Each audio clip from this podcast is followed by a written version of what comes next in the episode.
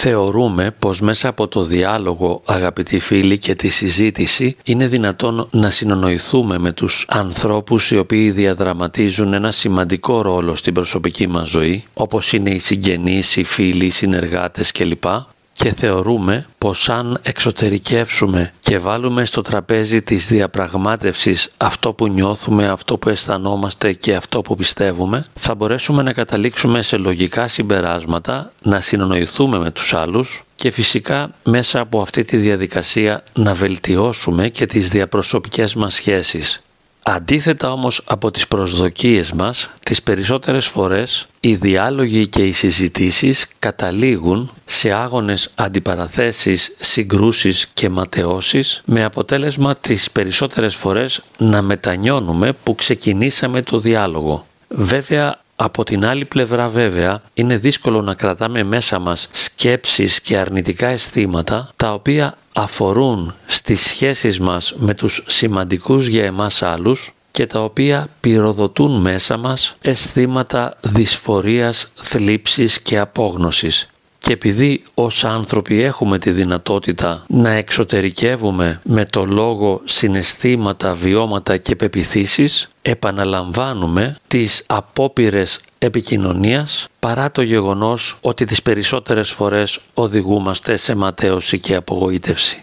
Διότι ενώ νομίζουμε ότι αν συζητήσουμε κάτι θα αλλάξει στη σχέση και ιδιαίτερα ότι ο άλλος θα βελτιώσει τη συμπεριφορά του απέναντί μας, θα αλλάξει προς το καλύτερο και θα ικανοποιήσει τις προσδοκίες μας, τις περισσότερες φορές συνειδητοποιούμε και κατά τη διάρκεια του διαλόγου αλλά και μετά το διάλογο ότι δεν έχει αλλάξει τίποτα, ότι ο άλλος παραμένει ο ίδιος όπως άλλωστε οι ίδιοι παραμένουμε κι εμείς και ότι τα πράγματα έχουν παραμείνει τα ίδια έχοντας μάλιστα επιβαρυνθεί από το αρνητικό φορτίο το οποίο προκλήθηκε από την απόπειρα της επικοινωνίας. Για ποιο λόγο λοιπόν αποκομίζουμε ενόχληση, δυσφορία και ματέωση ενώ η πρόθεσή μας είναι μέσα από το διάλογο να μπορέσουμε να καταλάβουμε καλύτερα ο ένας τον άλλον και να βελτιώσουμε την ποιότητα της σχέσης μας; Ο λόγος για τον οποίο τις περισσότερες φορές αποτυγχάνει η επικοινωνία οφείλεται στο ότι η ποιότητα της επικοινωνίας δεν εξαρτάται από αυτά που λέγονται, από τα λεγόμενα, αλλά από τα συμβαίνοντα, από όλα όσα γίνονται δηλαδή ως πράξεις και ως συμπεριφορές μέσα στη σχέση, αλλά και από τα βιώματα και από τις εσωτερικευμένες πεπιθήσεις. Την ώρα που συζητώ την ώρα που επικοινωνώ λέω κάτι αλλά αυτό που λέω έχει περάσει μέσα από το φίλτρο των πεπιθήσεων, των βιωμάτων και των αισθημάτων τα οποία υπάρχουν μέσα μου και λειτουργούν σε ένα μη λεκτικό επίπεδο και αυτό που ακούει ο άλλος δεν το αντιλαμβάνεται ως απλή λεκτική διατύπωση αλλά το φιλτράρει και εκείνος μέσα από το πρίσμα των δικών του βιωμάτων και εμπειριών και πεπιθήσεων και προσδοκιών κλπ. Οπότε σε ένα λεκτικό επίπεδο διαδραματίζεται ο διάλογος ενώ παράλληλα οι λέξεις και τα νοήματα που εκφράζω είναι βαπτισμένες και εμποτισμένες με τα φορτία και τις εντάσεις βιωμάτων, αισθημάτων, τραυμάτων, ενοχλήσεων, οδύνης, ματαιώσεων, ανεδαφικών προσδοκιών κλπ. Οπότε την ώρα που εμείς εκφράζουμε και διατυπώνουμε μία πρόταση, ο άλλος δεν αντιλαμβάνεται με αντικειμενική ακρίβεια αυτό που του λέμε, αλλά ερμηνεύει τα λεγόμενα μέσα από τα δικά του βιωματικά φίλτρα, καθώς επίσης και εμείς οι ίδιοι όταν εκφραστήκαμε, φιλτράραμε τη σκέψη και τον προβληματισμό που θέλαμε να εκφράσουμε μέσα από το πρίσμα των δικών μας βιωμάτων και των εσωτερικευμένων μας πεπιθήσεων. Γι' αυτό άλλα λέμε και άλλα καταλαβαίνει ο άλλος και άλλα λέει εκείνος και άλλα καταλαβαίνουμε εμείς και δημιουργείται ένα χάος στην επικοινωνία διότι ενώ νομίζουμε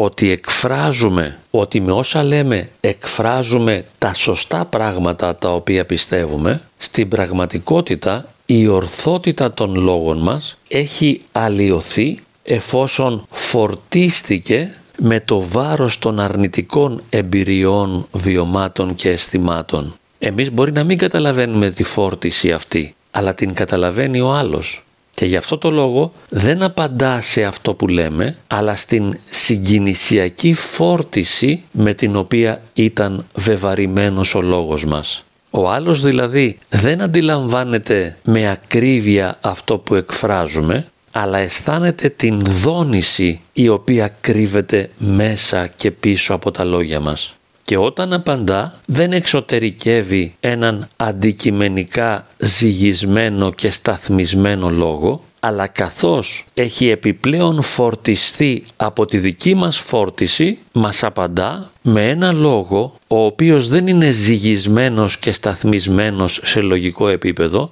αλλά είναι φορτισμένος και ο δικός του λόγος με τα δικά του συγκινησιακά δεδομένα, με τα δικά του αρνητικά βιώματα και αισθήματα, τα οποία έχουν όμως πολλαπλασιαστεί καθώς δέχτηκαν την ένταση και την φόρτιση των δικών μας λόγων. Έτσι και στην περίπτωση αυτή θα μπορούσαμε να ισχυριστούμε ότι αν μέσα μου κυριαρχούν αρνητικές εντάσεις 5 βαθμών και αν στο ψυχισμό του ατόμου με το οποίο θέλω να επικοινωνήσω κυριαρχούν αρνητικές εντάσεις 5 βαθμών και σε αυτόν, κατά τη διάρκεια της επικοινωνίας όσα λέμε αλλά και ο τρόπος που τα εκφράζουμε και η μιμική του προσώπου μας δηλαδή αλλά και οι κινήσεις και η στάση του σώματός μας και η χρειά της φωνής μας και η ένταση φορτίζουν την επικοινωνία με 25 βαθμούς έντασης 5 επί 5 και βέβαια απορούμε και εξιστάμεθα πώς είναι δυνατόν ενώ θέλαμε να μιλήσουμε ενώ θέλαμε να τα βρούμε, ενώ θέλαμε να καταλάβουμε τον άλλον και να μας καταλάβει κι αυτός. Γιατί ανατινάχθηκε η συζήτηση και αντί να προκύψει κατανόηση έγινε πόλεμος. Πώς συνέβη αυτό; Ακριβώς επειδή το πιο σημαντικό κομμάτι στο επικοινωνιακό δρόμενο δεν ήταν τα όσα είπαμε, αλλά ο τρόπος που τα είπαμε και η φόρτιση με την οποία ήταν βεβαρημένοι οι λόγοι μας. Όταν νιώθουμε την ανάγκη λοιπόν να επικοινωνήσουμε με τον άλλον, δεν θέλουμε και δεν μπορούμε απλά να μεταφέρουμε ένα μήνυμα αλλά εκφράζουμε και εξωτερικεύουμε μηνύματα τα οποία είναι βεβαρημένα από χρόνιες εσωτερικευμένες εντάσεις και έτσι ο λόγος κουβαλάει επάνω του αρνητικά βιώματα, αισθήματα, ματαιώσεις και κατεδαφισμένες προσδοκίες με αποτέλεσμα να γίνεται εκρηκτικός, επιθετικός. Και βέβαια επειδή ο άλλος είναι ετερότητα, είναι ένα διαφορετικό πρόσωπο, είναι ένα άλλο βιωματικό κέντρο, έχει και αυτό τα δικά του θέματα και καθώς προσλαμβάνει όχι μόνο το λεκτικό μήνυμα αλλά και το βάρος το συγκινησιακό που κρύβεται πίσω από τα λεγόμενά μας παίρνει φωτιά, ανάβουν μέσα του τα δικά του αρνητικά αισθήματα, βιώματα, πεπιθήσεις, προσδοκίες κλπ. Και ως αποτέλεσμα έχουμε τη σύγκρουση. Δεν θέλαμε να συγκρουστούμε, θέλαμε να καταλάβουμε ο ένας τον άλλον. Αλλά η κατανόηση δεν εξαρτάται από το λόγο δεν θεμελιώνεται στην λεκτική διατύπωση. Για να καταλάβω πραγματικά τον άλλον προϋποτίθεται ότι έχω μέσα μου μία διάβγεια, μία καθαρότητα, έναν ησυχασμό και μια ισορροπία που θα μου επιτρέψουν να προσλάβω ήσυχα το λόγο του άλλου και να μην ανατιναχτώ, να μην εκραγώ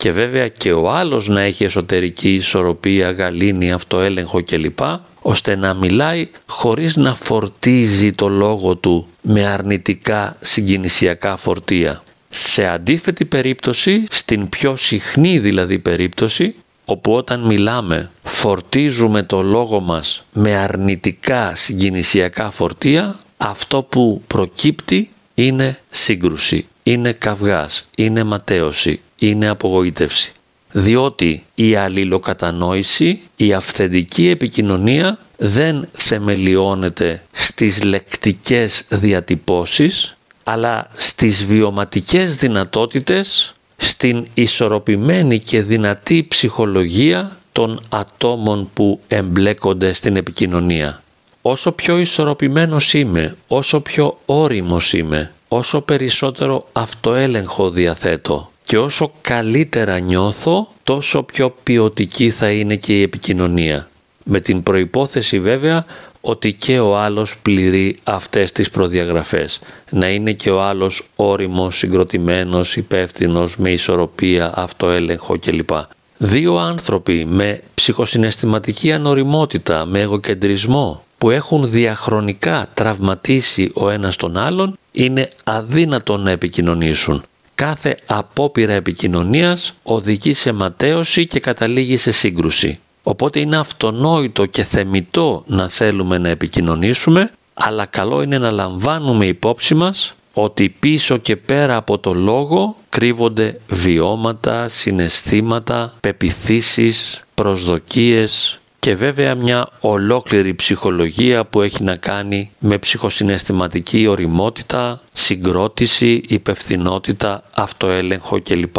Αν δεν μπορούμε να επικοινωνήσουμε σωστά και να καταλάβουμε ο ένας τον άλλον, δεν φταίνε τα όσα λέμε, αλλά τα όσα ζούμε και τα όσα μπορούμε. Μακάρι να γνωρίσουμε σε βάθος τον εαυτό μας, να συνειδητοποιήσουμε, να αποδεχτούμε και να διαχειριστούμε τις σκοτεινές πλευρές του εαυτού μας, να χαμηλώσουμε τις προσδοκίες μας και τουλάχιστον εμείς, αν δεν είναι δυνατό να το κάνει και ο άλλος, τουλάχιστον εμείς ή να αποφεύγουμε τα πολλά λόγια ή όταν μιλάμε να ελέγχουμε και να συγκρατούμε τα αρνητικά συγκινησιακά φορτία ώστε ο λόγος μας να μην πυροδοτεί αρνητικές αντιδράσεις των άλλων. Μακάρι βέβαια να κάνει και ο άλλος το ίδιο, αλλά αυτό δεν εξαρτάται από εμάς. Δεν έχουμε τη δυνατότητα να αλλάξουμε τον άλλον, προσπαθούμε στο μέτρο του δυνατού να βελτιώσουμε τον εαυτό μας. Μακάρι να μπορέσουμε να το κατορθώσουμε και να το ζήσουμε.